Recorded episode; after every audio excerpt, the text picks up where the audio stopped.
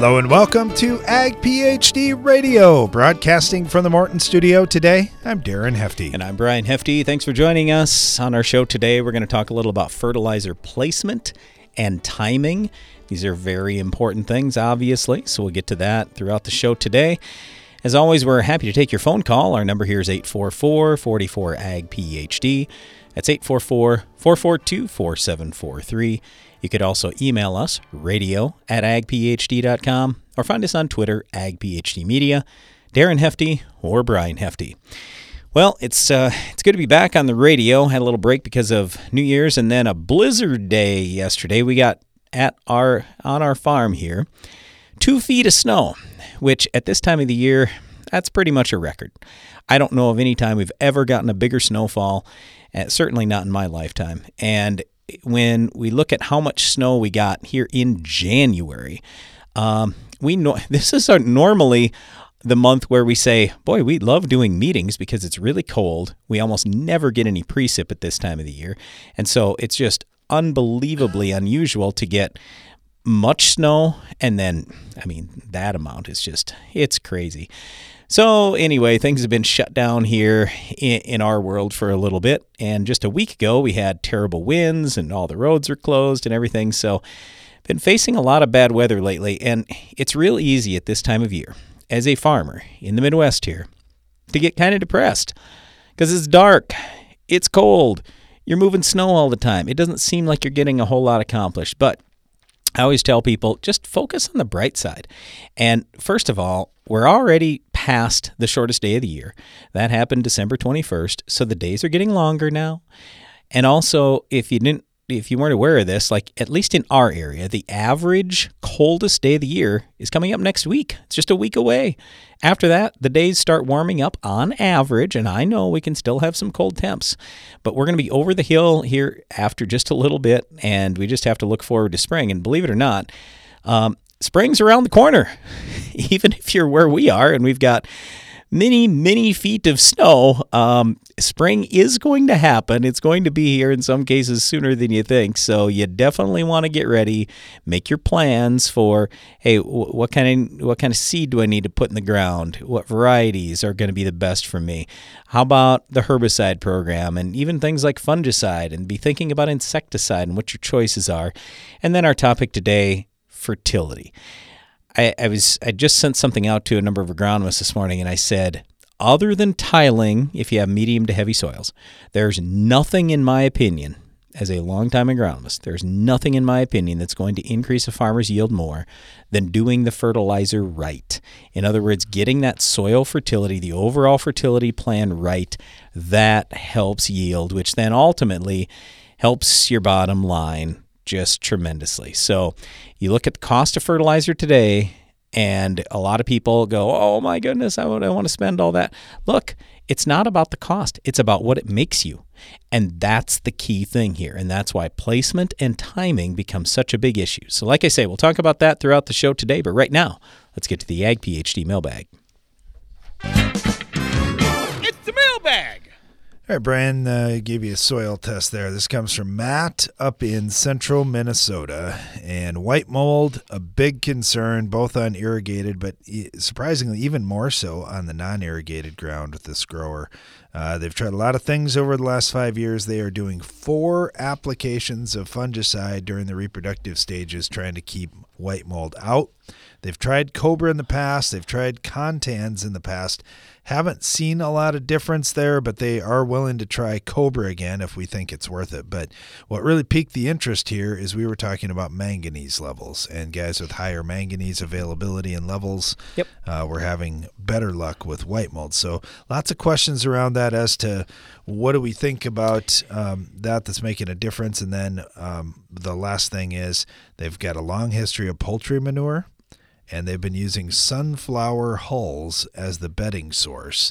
They're wondering if both of those things or one of those things is bringing in more sclerotia. Okay, well, when I look at this soil test, it only says seventy-two parts per million on a P one phosphorus test and only one hundred sixty-three parts per million for K and that's only three point nine percent base saturation K and a ten point seven C E C. So that's right on the border where we'd almost call this light soil. It's rare when we find light soil where we see lots of white mold. Now, I get it if it's irrigated, and that's fine. Now, I assume this one soil test you sent us is from the spot where the white mold is the worst. But I don't see how, I, I mean, it does not appear to me like there's been manure applied to this in the past. Our sulfur levels are low, boron's really low, copper's really low, zinc's really low, the sodium is really low, and a lot of times when we see well, lots of manure's been applied. They may applied, have been put manure on, but they haven't overdone it. They sure haven't overdone well, it. Well, yeah, and that's my point. Sample. So it, my, my point here is, is that impacting the white mold? Not from what I see on this soil test, it's sure not. So what I would say, though, is it's D T P A tests on these micronutrients. We don't find that the D T P A is accurate at all when it comes to manganese. So we'd prefer to see a Mehlich three test run on the manganese, and let's see what we actually have in that soil for a manganese level before we're going to tell you, oh, go apply a bunch of manganese. Now, if you want to just try a little bit with the planter or foliar or something, I mean, you can certainly do that. I will tell you on our farm, we've had white mold so bad that it's literally taken one hundred percent of our yield on ninety plus bushel soybeans. So we know all about white mold. Yes, it stinks. I, I, I hate it. I, I am a big believer, though, in Cobra. And I'm not going to say it's going to solve all your problems, but would I use that in addition to everything else? Yeah, yeah, I absolutely would. Here's what we've been doing on our farm. We've really adjusted the fertility level. So first of all, you you want to give the plant as much chance to succeed as possible. It, by having the right fertility, it's much healthier. Like your copper levels at zero point nine, I'll I'll promise you that's one of the reasons you're having such a white mold problem. You've got to get that copper out. Copper is the disease nutrient in the plant. Manganese is also tremendously important. But zinc, boron, all these micros, sulfur as a secondary nutrient, you got to get those up. But what we've been doing in our farm, getting all those up, then we spray Cobra right before flowering, then we hit it with Endura right at R one. That makes a world of difference. Then we come with a combination of Tops and Domark about three weeks later, and then maybe another shot after that. We've really slowed down that white mold. Makes a huge difference. Stay tuned. We'll be right back.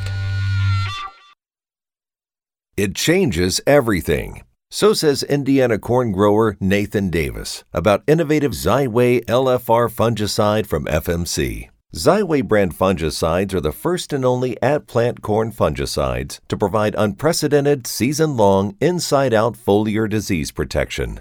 Discover more grower and retailer success stories at xyway dot ag dot f m c dot com. Always read and follow all label directions.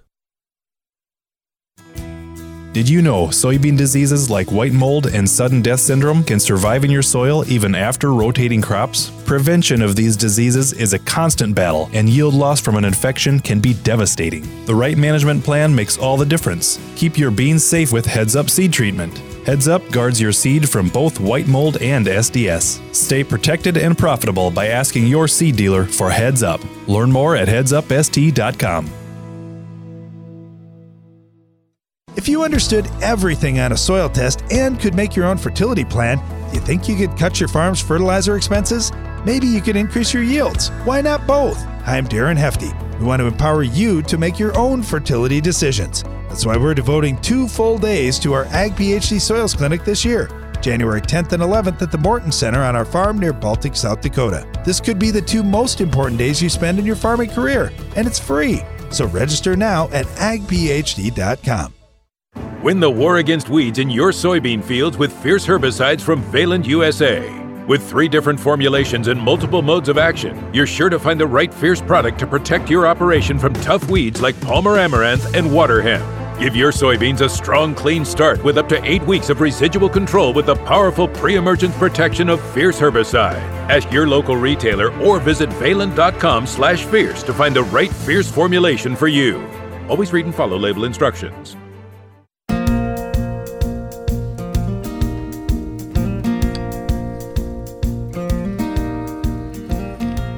Back. You're listening to Ag PhD Radio. Thanks for joining us today. We're broadcasting from the Morton studio, talking about fertilizer placement and timing. Man, if we had all the perfect answers for every possible situation, That'd be great because we know it makes a big difference where you put the fertilizer and what the timing is.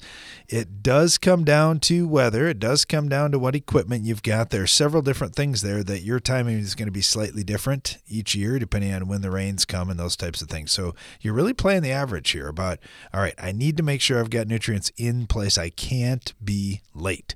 So if you're in a situation like we are where sometimes it gets pretty dry here, we're dryland farmers and we farm in the western corn belt, you got to be ahead of time on, on getting nutrients out there, or sometimes you just can't get them in. So we'll talk more about placement things and timing and certainly about nutrients as well.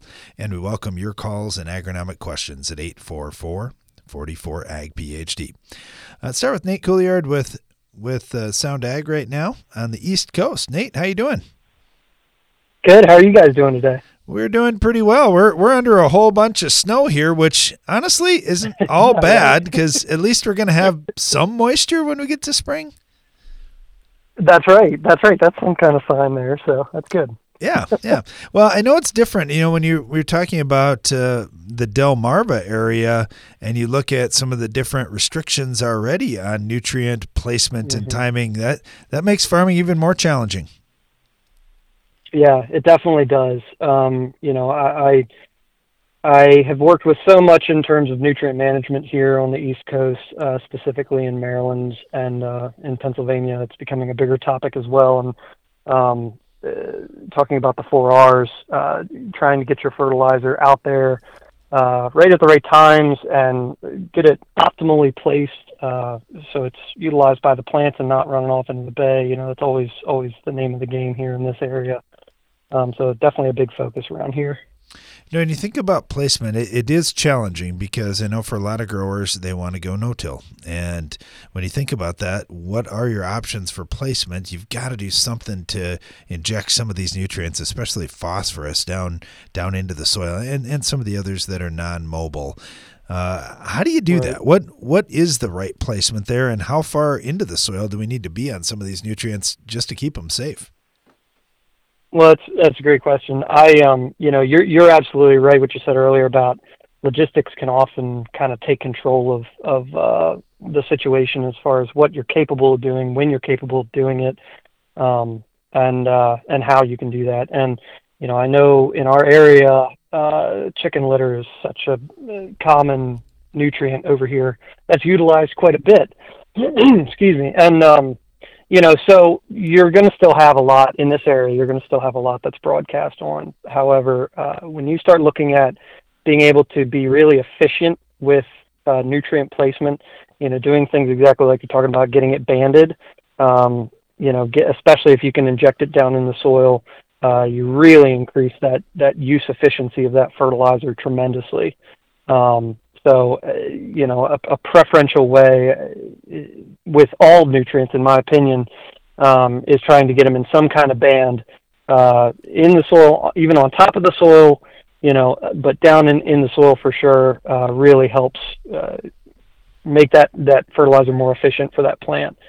Um, and, you know, as far as getting it down in the ground, um, uh, right there, you know, being careful not to, not to, place nutrients too close to your plants, too close to when they're germinating, um, being cautious of those kind of things. Those are all things to be cognizant of. So, you know, making sure your your planter that's set up to inject nitrogen on, on a two-by-two scenario, you know, making sure you're actually far enough away from the seed. We're not burning those those roots that are coming out of the germinating seed. Um, but getting that stuff down in the ground, getting it close to where those seeds can those seedlings can grab those nutrients and uh, and start taking them up is, is a really big deal. Yeah, there are just so many things here that go into getting fertilizer at the right place at the right time that our, our crop can make mm-hmm. the most out of it. Uh, yeah, a lot, lot to talk about in this discussion, no doubt. Uh, Nate, thank you so much. We really appreciate having you on. Been talking with Nate Couillard here with Sound Ag. Yep, sounds good. Thank you very much, guys. You bet. We've got Sean Arthur with us right now, who may have a couple ideas on the placement. Sean's with Environmental Tillage Systems. Sean, how you doing? Good afternoon. I'm doing well today. All right. Uh, I, I was talking to a grower late last fall, and he goes, okay, guys, I just got set up to do strip tillage. I've got coulters. I've also got the option of using a shank. And he, he was looking at it this way, too, of where do I need to place these nutrients, and and how is it going to, how's my crop going to perform differently if I put it in one band with a shank versus putting it out there with coulters and getting it down in the soil? You're, you're the perfect guy to a- ask that question of, Sean. How, how do you do it? Oh, I think uh, when we think about putting fertilizer out there in the field, it just makes intuitive sense to put it in an area where the crop is going to be able to extract it. When we look at a corn plant, only only about three to four percent of the area in your soil where the corn plant is growing is actually touched by the roots. Um, we've got root, root overlap, they go deep, but uh, really the main uh, congestion of all them roots is right within a few inches of where the plant is placed or where the seed is placed. So we got to make sure that we've got an ample amount of nutrients that's right there in that zone. And we also have to be cognizant of what can happen if we get too high of fertility rates right there. Uh, there's some fertilizers that can actually work against you by pruning roots or having a detrimental effect on root expression if we get things that are too high. So when we're thinking about creating a zone of fertility, we want it to be have ample fertilizer out there, but have it evenly dispersed in a zone where the plant's going to have the most options to get to it. So we can run a shank, we can run coulters. Uh, typically the coulter setup is what gives us the most robust mixing of all of that, that zone where we're going to have the, the roots expressed. Uh, we can get a zone that's uh, eight to ten inches wide, uh, getting down to a depth of uh, six inches with our uh, X-row unit, or if we put the deep cog on, we can go even deeper than that, but it's still going to be a concentrated area right there where the, the roots are going to be placed. You know, one thing I think about, Sean, is which nutrients do we need out there? And when I look at plants, and I, I understand that they keep drinking in their nutrition, they, they've got to pull it in with water. If they don't find what they need, they drink more and drink more and drink more, and that can be a real problem, and especially in dryland farming, but really anywhere we're trying to be efficient with water use. Putting a mix of nutrients out there is kind of a big deal. I know you've, you guys have worked on this a lot, uh, delivering different nutrients, delivering uh, varying rates, all those kinds of demands that your customers have. Uh, what do you see now? What are what are some of the good technologies to get micronutrients and, and N P K and sulfur and all these things put in the right place? Well, first, I want to acknowledge you touched on a very important part. The fertilizer that we put out there doesn't directly go into the plant. It has to feed the soil, and then the soil is allowed to move it over into the roots uh, through water and through that water movement. But the fertilizer granules that we put out there aren't uh, directly going into the plant. That's an important concept to keep in mind, because we need to make sure that we've got it into an area that isn't going to be overly dried out. Uh, we don't necessarily want some fertilizers on top of the ground because of volatility risk. So having it mixed into that zone is going to be the first step to be able to mix it in with the soil, allow that conversion process where that granule starts to break down and then it attaches to the soil, and then the water can move it into the plant. As we look at the different fertilizers that we can work with, uh, some of our growers will do a fertilizer blend. Uh, if they know uh, what M A P, potash, maybe some A M S they want to be putting out there for a rate across their entire field, um, they can have it blended from the co-op, put into a, a single tank, and then Uh, put the rate out there. We also have the flexibility to have individual products um, uh, dispensed in variable rates as you go across the field. So depending on what a grower's priorities are, what they're doing with their fertility plan, we've got the flexibility to match up with uh, basically anything that they can come up with. Uh, we do have variable rate technology on each of our fertilizer tanks. So if we're thinking of a dry fertilizer setup, each of our tanks will have a hydraulic drive on there that has the capacity to either do a flat standard rate across the whole field, or we can tie it into the, the G P S systems to do a variable rate script so that we are matching the fertilizer rate with the needs of the field. Yeah, and that's exactly where we're heading with this too. When we think about getting the right food in the right spot and the right doses, Uh, variable rate application is going to be super important as we go forward. Uh, I've been talking with Sean Arthur sure, here no. with Environmental Tillage Systems. Sean, thank you so much. Really appreciate having you on. Thanks for having me. Take care. You bet. We're talking fertilizer placement and timing, and we're taking your calls and agronomic questions too at eight four four, four four, A G P H D.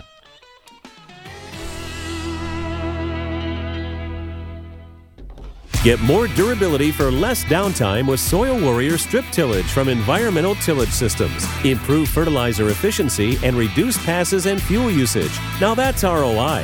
Learn more about E T S at soil warrior dot com. With superior materials, craftsmanship, and best-in-class warranty, a Morton machine storage or workshop is built to stand the test of time. To learn how we can help you expand your farm operation, visit morton buildings dot com. Get the most out of every acre of your farm by attending Ag PhD's workshops and clinics this winter. I'm Darren Hefty. My brother Brian and I are hosting several free workshops throughout January and February with seven full days of events on the docket, including agronomy workshops in corn, soybeans, and wheat, a tiling clinic, two days dedicated to soils, plus a whole day devoted to natural and biological products. We have a lot of great information that we can't wait to share. And best of all, these events are free. Register today at ag p h d dot com. Think ahead to planting. Schedule your planter inspection with the experts at C and B. Make sure your equipment is in top shape and ready for the field this spring. C and B is your local John Deere dealer offering expert service and customer commitment. Learn more or schedule your appointment online today at deere equipment dot com. Get your planter ready for spring with Germinator closing wheels from Farm Shop M F G. And now when you buy twelve rows or more, get free shipping or twenty percent off an end zone bin system. Offer good while supplies last, so order yours today at farm shop m f g dot com. Go long for season-long foliar disease protection that starts at plant. Only Xyway brand fungicides from F M C provide season-long foliar disease protection from the start. Active ingredient flutriafol moves through your corn plants as they grow for inside-out protection from roots to tassel. Growers and retailers are sharing their Xyway brand fungicide success stories at xyway dot ag dot f m c dot com. Always read and follow all label directions. How can natural products help you raise bigger and better crops? I'm Darren Hefty. In recent years, natural products have exploded onto the market, claiming to improve soil health and plant development. There's a lot to sort through. That's why we're devoting a full day to our Ag PhD Naturals Workshop. It's Thursday, January twelfth at the Morton Center near Baltic, South Dakota. Our research team has spent years testing hundreds of natural products, and we want to share with you what we've learned. For more about this free event, go to ag p h d dot com. The weeds are coming! The weeds are coming! Hey! Paul Revere! This whole midnight ride thing is getting really... But the H P P D-resistant weeds are coming. We've got Verdict herbicide. Verdict herbicide? Yeah, it's a non-H P P D corn pre-herbicide from B A S F. Oh, well then, get some sleep. Yeah, will do. The weeds are coming! Switch to Verdict herbicide! Always read and follow label directions!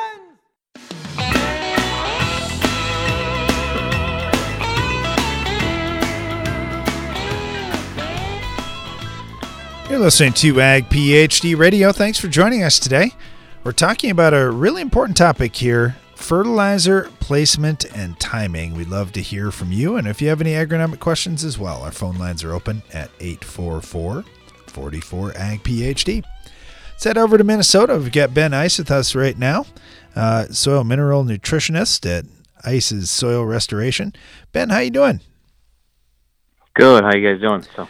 Good, good. I know we've talked to you before about uh, just looking at soil tests and figuring out how many pounds of some of these things we need or, or which nutrients we might want to put out there first. But today we're talking about where to place them and when to place them. And this gets tricky. I, I would assume uh, that about every customer you've got has some different equipment and some different ideas about how exactly to get that done. Well, that that is true. I mean, you got guys that are strip tilling. We do a lot of broadcasting, but with P and K prices now, guys are asking a lot more about, you know, placing. My biggest thing is I'm okay with placing. It's just a matter of you're feeding the crop more than you're fixing the soil from that side of things. And then the other thing to really look at is how much chloride you're slapping in the band, because too much chloride without sulfur balance can be a problem. So I see that a lot in guys' mixes. So hey, you mentioned sulfur too, and that's another one that we, we've just gotten so much feedback from growers that, wow, my sulfur recs have really changed over the last ten years, and I'm finding a benefit. I, I would say almost almost one hundred percent of growers we talk to are saying, I'm finding a benefit adding a little bit more sulfur. What are you seeing? You get to cover quite a broad area and a lot of different crops. Are you seeing sulfur getting put in a lot more of the recs? Well, the biggest thing is people realizing you need sulfur for so many different reasons, not only be- besides digesting residue. You know, it's like one of the one of the one of my mentors always said, it was the oil of the soil. It's kind of the nickname of it, but you know, you just use it for so many different things when you're using sulfur, you're putting oxygen in soil. You are um, helping with the different oil contents and things for soybeans and all those oil-based kind of things. You are um, just helping the soil work better. And so looking at our protein levels in our corn and just look from a feed analysis, they went down how much, and a lot of that, we need sulfur to help build everything right. So we were talking a little bit about the timing of, of applications as well. And I know you work with irrigated growers, you work with growers that have dryland situations. And let's face it, there's been a big chunk of the country here that's had a, a pretty rough drought over the last couple of years. And I, I get it, it's different in areas, but uh, certainly a lot of growers you've worked with have ha- had dry weather. How do you deliver nutrients on time in the right quantities when it's too dry? Well, the biggest thing we look at on that is, okay, what's um, what's going on with how much residual nitrates you're going to have? That's something you want to look at. Um, and sulfur-wise, you want to look at, have you had enough water to make it work and do what it needs to do? If you haven't, you got to be careful on not over-applying things. And like anything else, when we don't have water, things move slower. And so you just kind of have to repace yourself and manage through that. And a lot of times, I mean, thank goodness, you guys just got a bunch down there. I heard from one of my fellow growers down there this morning. So it's good you guys are getting more moisture down that way, which is nice to hear. So yeah, we'll take um, it. I, I wish it would come like in yeah. March and April. May, well, maybe not April, but March, late March when we didn't have to scoop it. That'd be even more fun, but I guess we'll take no, whatever we can get. Understandable. Well, we're talking fertilizer placement and timing today, and we're visiting with Ben Ice. Uh, Ben, other thoughts you had coming into uh, this discussion? Um, the biggest thing is, is, you know, if, if guys are looking at their micros, you can put some in the strips, but you got to be really careful because you don't want to over apply specific micros, especially boron. Um, if you don't have good calciums, um, that can become an issue, a toxicity issue. Um, zinc will work in there. Copper, you got to be careful with. Manganese for sure will work in the strip. Um, it just, it just depends on the situation. And then the other thing is, even though we're dry and everything's going on out there, everybody needs to watch their calciums and make sure even in the even in the strip till setups, we should be placing, you know, so much calcium, whether it's fifty, it could be anywhere from twenty-five to one hundred pounds of, you know, pearl lime or gypsum in the strip. We can do that. That'll help us. So if we need it. So excellent. Interesting ideas. And we think about calcium, super, super important nutrient out there, and, and one that I know many growers are, are not looking at. We're looking a lot at N P K and sulfur, and we need to keep calcium in mind too. Uh, Ben, thank you so much. Really appreciate having you on today. Look forward to seeing you here later this winter. All right. Sounds good. You guys have a great day. Take care. You as well. Let's head down to Arkansas. Got Trent Roberts on with us right now, fertility specialist at the University of Arkansas. How you doing, Trent? I'm doing well. How are you guys doing? Pretty good. Pretty good. You know, we get a lot of snow up here. We, we'd love to send it your way, Trent. I guess maybe it'll come down the river eventually to you. Well, it, coming down the river would be good because, you know, the barge traffic has been pretty slow, and, and we rely on that very heavily to get our, our fertilizer up to Arkansas. You bet. You bet. Well, we're we're waiting on that warm-up up here. The global warming thing just hasn't hit us enough yet that, that South Dakota's very warm until we get to, to March and April, but it'll be coming. It'll be coming. Hey, we're talking fertilizer, and you mentioned uh, the barges and those kinds of things, and, and eventually we'll get the fertilizer in place one way or another. When we talk about placement and timing, uh, what are some of the key things going on down in the state of Arkansas now, and, and what are some of the practices growers are, are using to try to be more efficient? I think, you know, Arkansas is very unique um, in the sense that we have a huge aerial applicator industry, um, which is kind of a residual effect of our rice production system. And one thing that that really does for us is a, it gives our producers the opportunity to do a lot of things in season that I think a lot of other portions of the country aren't uh, able to do. And one thing that we've really impressed on our growers the last few years is, you know, pre-plant fertilization may not be as efficient as, as in-season applications. And so the fact that we have these applicators that are able to do in-season applications um, pretty effectively, we're really trying to shift our producer mindset to how can we move things in season to either increase our efficiency and our yield or to increase our efficiency and reduce our fertilizer input costs. So just some unique opportunity that we have due to that aerial applicator industry. That is interesting. And I mean, you look at different farming practices and different crops. I mean, you've got got rice there, you've got cotton, you've got lots of different uh, crops out there. You got growers that'll even do double cropping. And when we think about that, that, that presents lots of different challenges.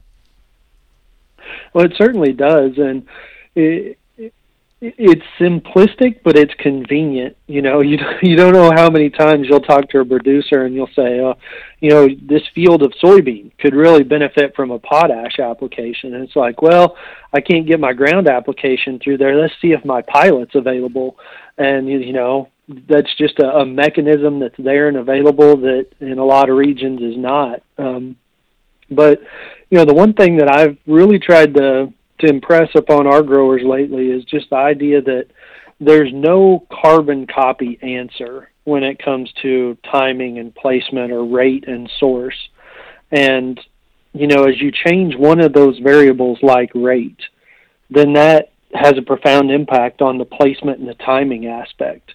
And so you just really have to think of those four R's of nutrient management as being very intertwined and, and liquid, in the sense of when you adjust one or the other, it's it's going to impact, you know, the other two components as well.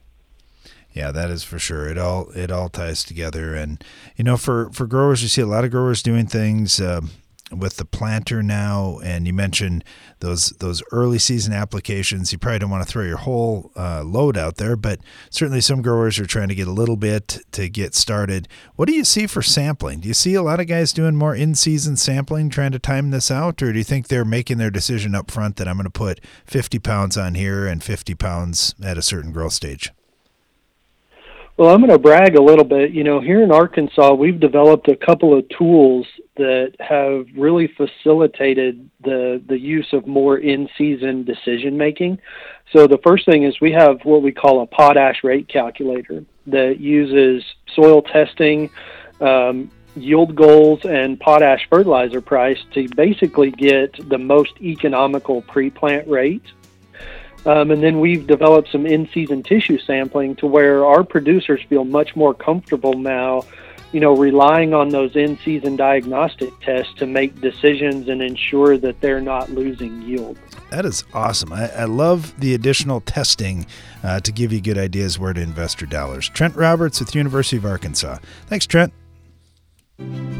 It takes balance to be successful in farming, because what you get out of it depends on what you put in. And Corteva AgriScience gets that.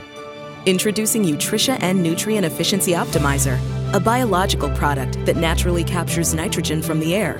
It's a sustainable way to add balance to your traditional nitrogen methods and maximize your yield potential. Embrace a balanced approach to nitrogen management this season by visiting corteva dot u s. If you understood everything on a soil test and could make your own fertility plan, you think you could cut your farm's fertilizer expenses? Maybe you could increase your yields. Why not both? Hi, I'm Darren Hefty. We want to empower you to make your own fertility decisions. That's why we're devoting two full days to our Ag PhD Soils Clinic this year, January tenth and eleventh at the Morton Center on our farm near Baltic, South Dakota. This could be the two most important days you spend in your farming career, and it's free. So register now at ag p h d dot com. This season, get medieval on Rhizoctonia with the powerful protection of Excalia fungicide from Valent U S A. Here to shield your sugar beets from the treachery of Rhizoctonia, Excalia delivers excellent staying power, keeping your sugar beets from being conquered. Stay one step ahead of Rhizoctonia with the powerful protection of Excalia. Ask your retailer or visit valent dot com slash Excalia to learn more. Always read and follow label instructions. AgroLiquid is precision crop nutrition. That means being committed to product performance, to research and field testing, and to superior agronomics. Most of all, AgroLiquid is committed to delivering precisely the right nutrition in the right way, including seed-safe planter plus side dress applications and foliar applications with low burn risk. AgroLiquid. Apply less, expect more. Find a retailer at agroliquid dot com.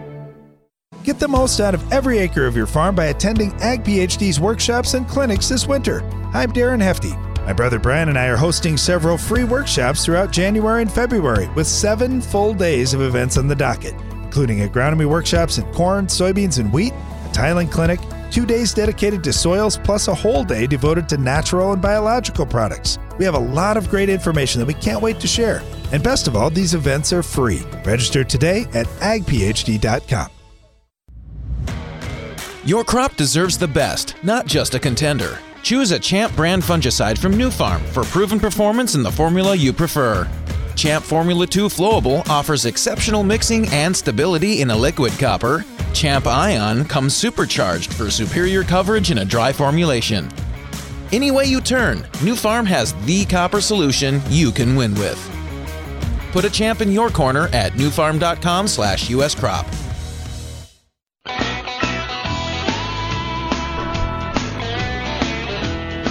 Welcome back. You're listening to Ag PhD Radio, and we've gotten a number of soil samples sent in here that we're going to dive into in a little bit um, in the Ag PhD mailbag time here.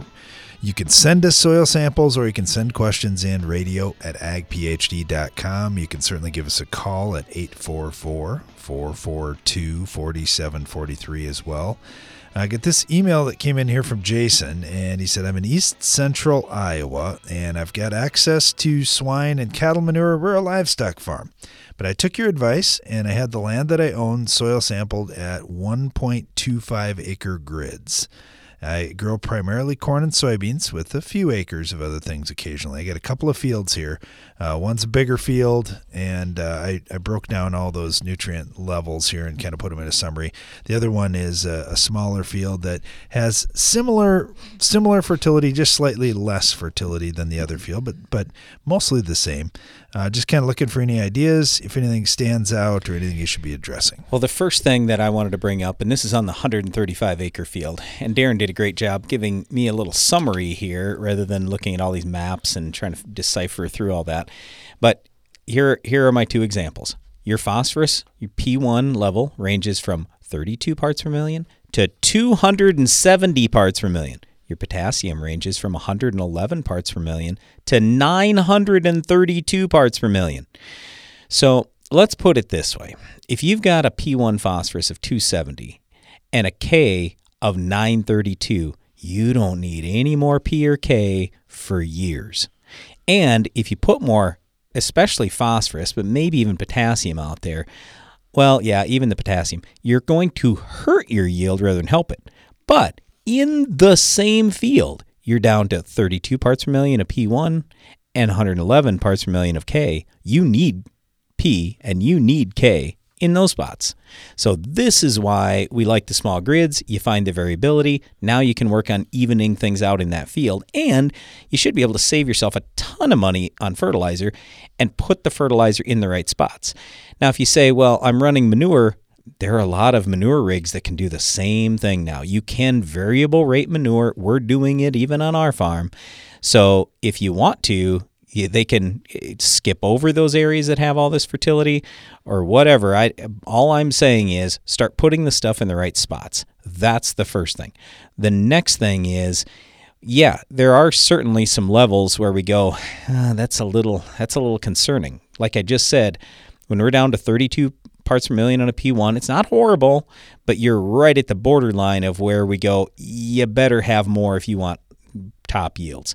The K level, you're at the low three percent and one hundred eleven parts per million. That's that's just too low. You're you're absolutely hurting yourself. You're at risk for lodging. You got a lot of concerns there. So I, I would say one of the good things here is like sodium. It's only zero to one percent for our range. That's great. So in other words, you haven't been overdoing it, putting so much manure on that it's building up your sodium level at least. So great job there. But then I go to the micronutrients and I say, boy, we've got some really low levels. We also have some very high levels, but we're we're clear down to a half a part per million on boron. And then the thing that concerns me when we get these high phosphorus levels is low zinc and low copper. We've got a soils clinic coming up next week on Tuesday and Wednesday. And for anybody listening, we'd love to have you join us. Just go to ag p h d dot com to learn more.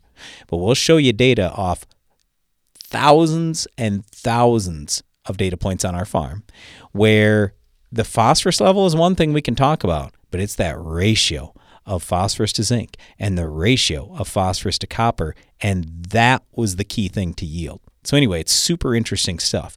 But yeah, when you're down to two point one parts per million of copper and you have some high levels of phosphorus, that's hurting you. What's probably hurting you even more is two point nine parts per million on zinc.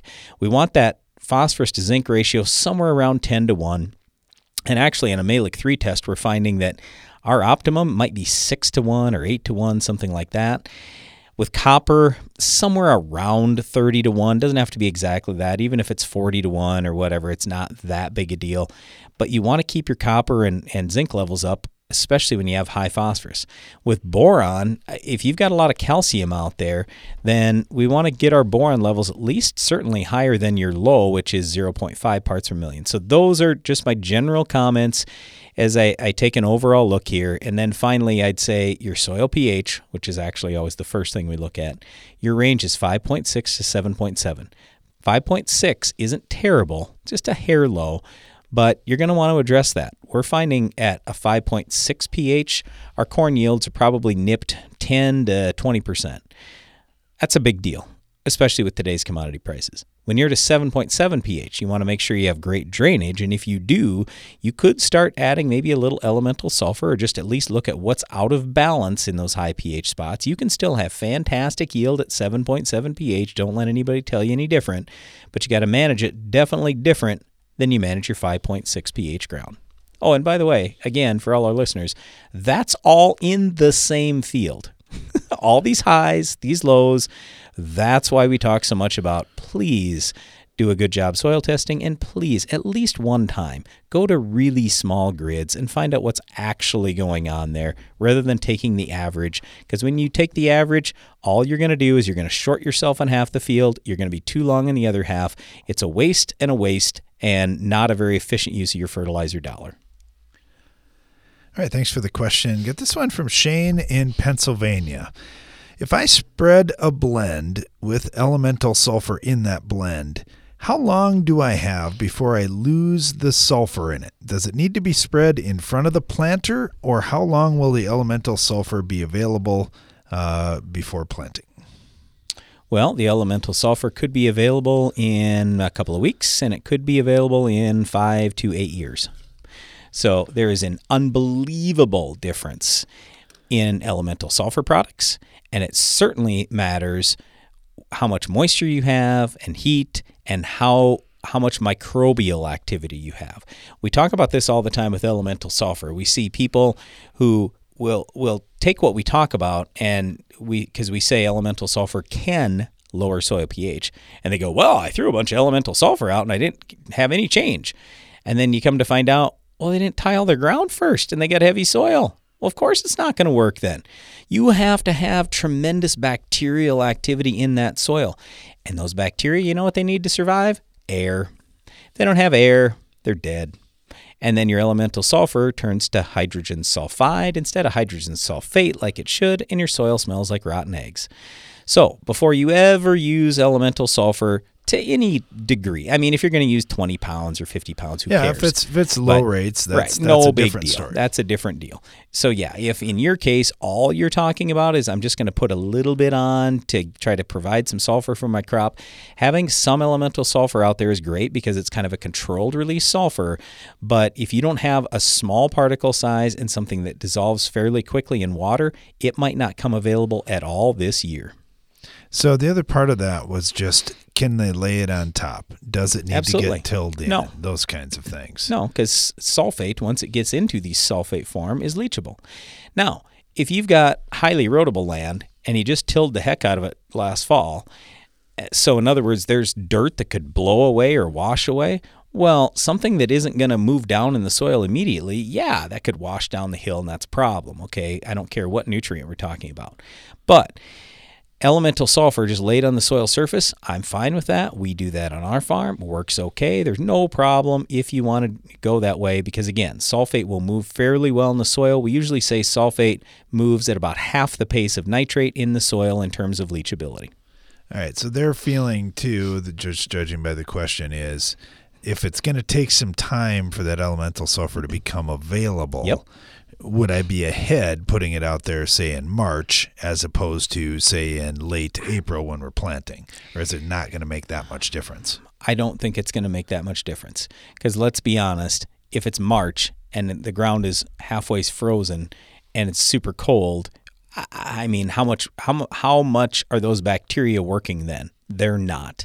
So it's not going to change a whole lot. The biggest thing that is going to make a difference for you is, and what we tell people all the time, if let's say you got three different choices, three different suppliers of elemental sulfur, get a small sample from each one of them, put it in a little jar with water, shake it around, and then come back the next day and see when you shake it around again if it still sounds like rocks or if it looks like it actually dissolved. And that will tell you. Find the one that dissolves quickly. That's what you want. Then it'll start breaking down right away, but it will still take time for it all to break down. Stay tuned. We'll be right back.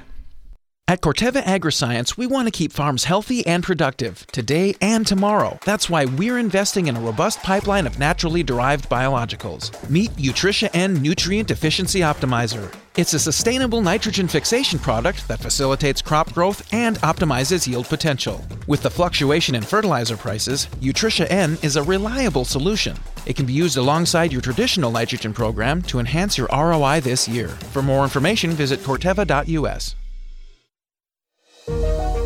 It's planting season. Race against the clock season. Mistakes can't happen season. And no one helps you face it all like John Deere. Putting technology in your hands that gets you in and out of the field faster, that makes your spacing and depth more accurate, and that gives you the confidence that this season will be your best season. See what you have to gain at john deere dot com slash gain ground. How can natural products help you raise bigger and better crops? I'm Darren Hefty. In recent years, natural products have exploded onto the market, claiming to improve soil health and plant development. There's a lot to sort through. That's why we're devoting a full day to our Ag PhD Naturals Workshop. It's Thursday, January twelfth at the Morton Center near Baltic, South Dakota. Our research team has spent years testing hundreds of natural products, and we want to share with you what we've learned. For more about this free event, go to ag p h d dot com. My mom's got a new Case I H tractor, and it can do it all.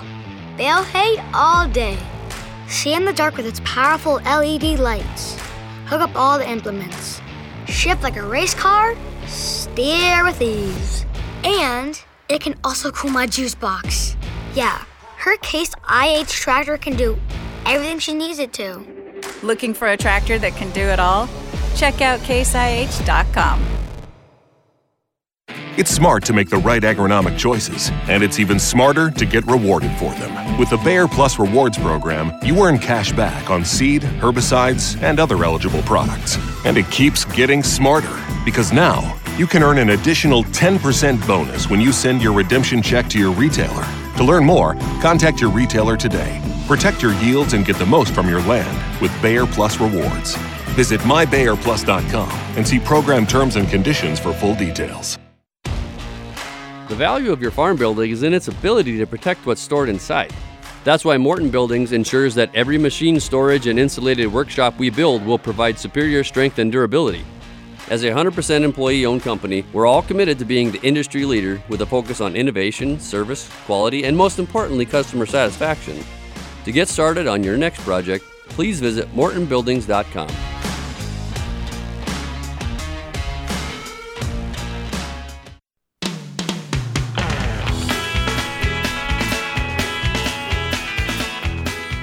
Back. You're listening to Ag PhD Radio, broadcasting from the Morton studio today.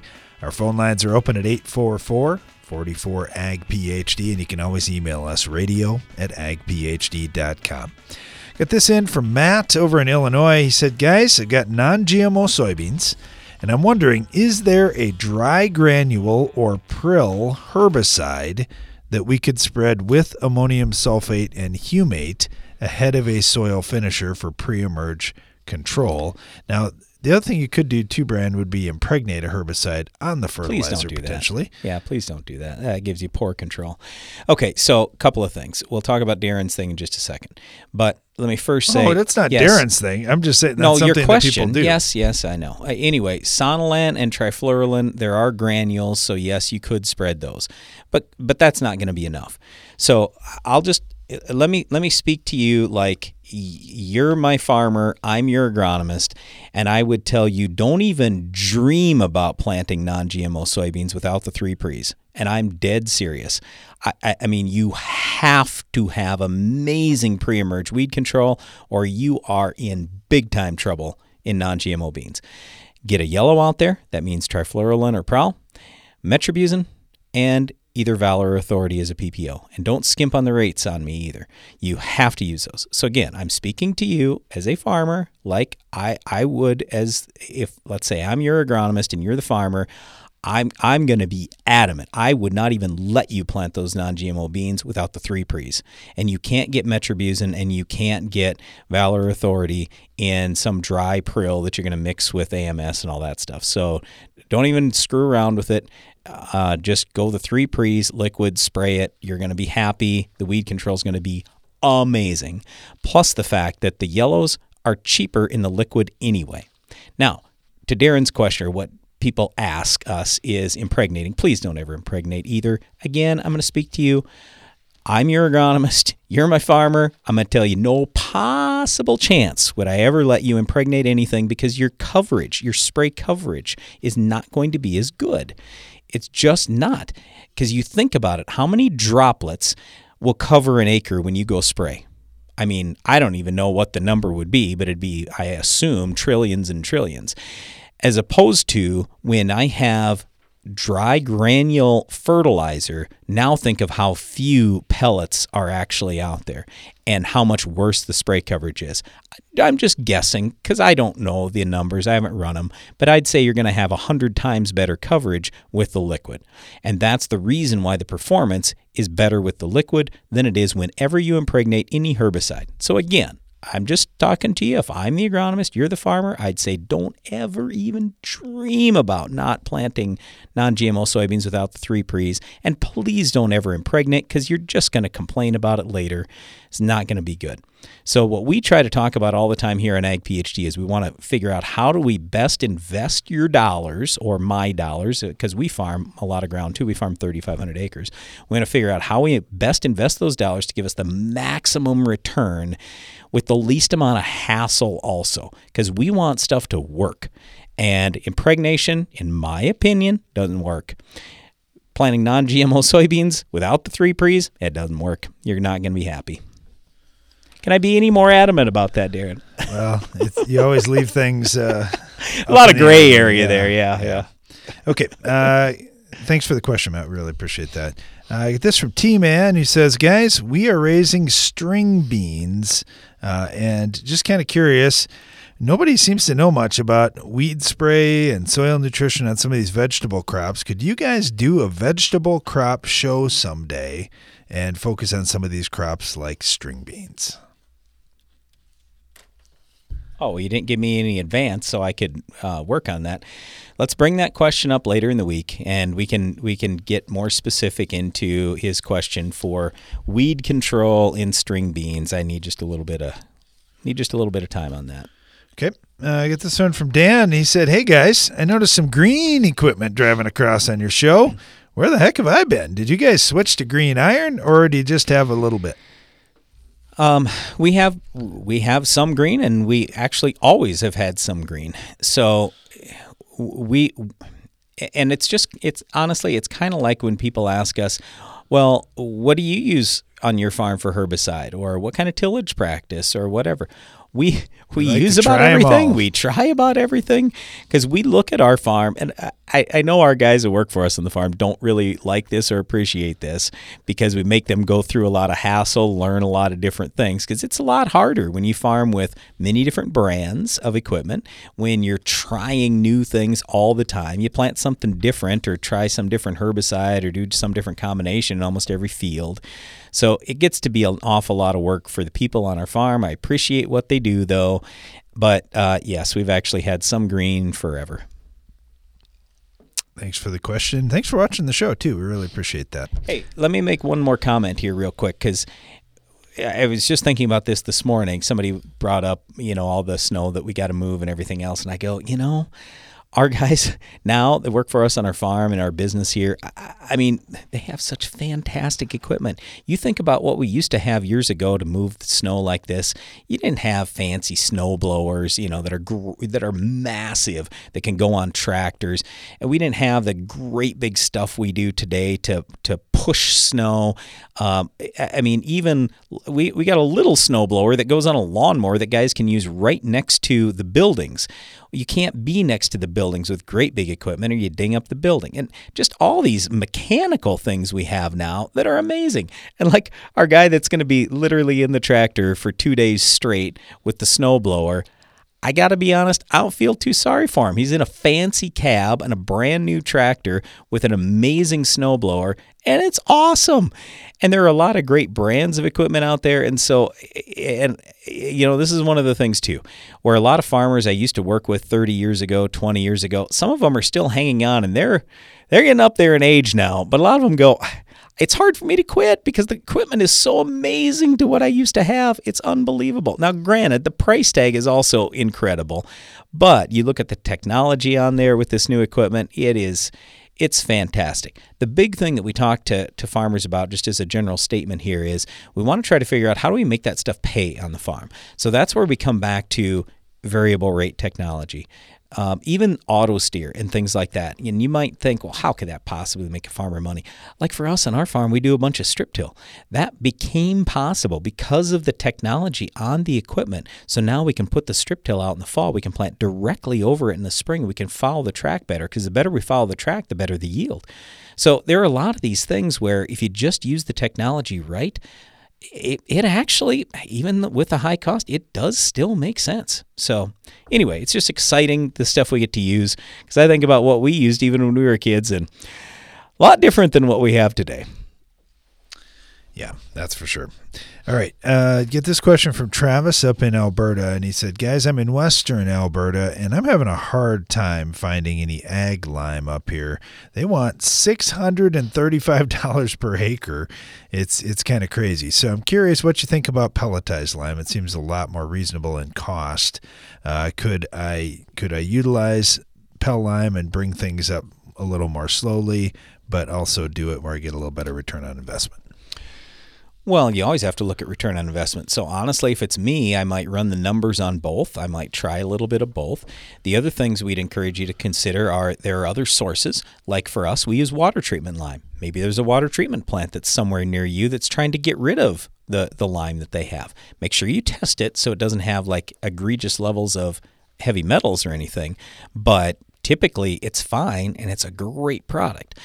Also, like around us, there are sugar beet plants. They have sugar beet lime. I don't know what else is around you, but I, I'd be asking around more, look around more beyond the ag lime. Pel lime is certainly fine. It just it it does get kind of costly, but it's a really good product, and you can spread it with your own dry spreader. Thanks for the question. Got this one from Tim over in Minnesota. He said, guys, is it too late to sign up for your soils clinics that you have coming up? Do you need much advance notice?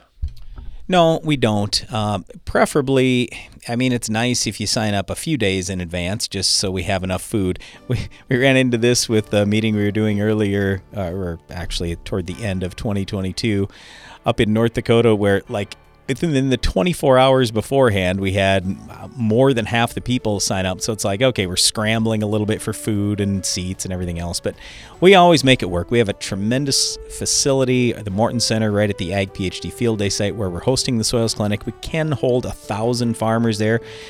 We aren't going to have a thousand farmers there, so obviously we've got the room, we'll have the food, just show up. But yeah, if you can sign up even a little bit in advance, that'd be great.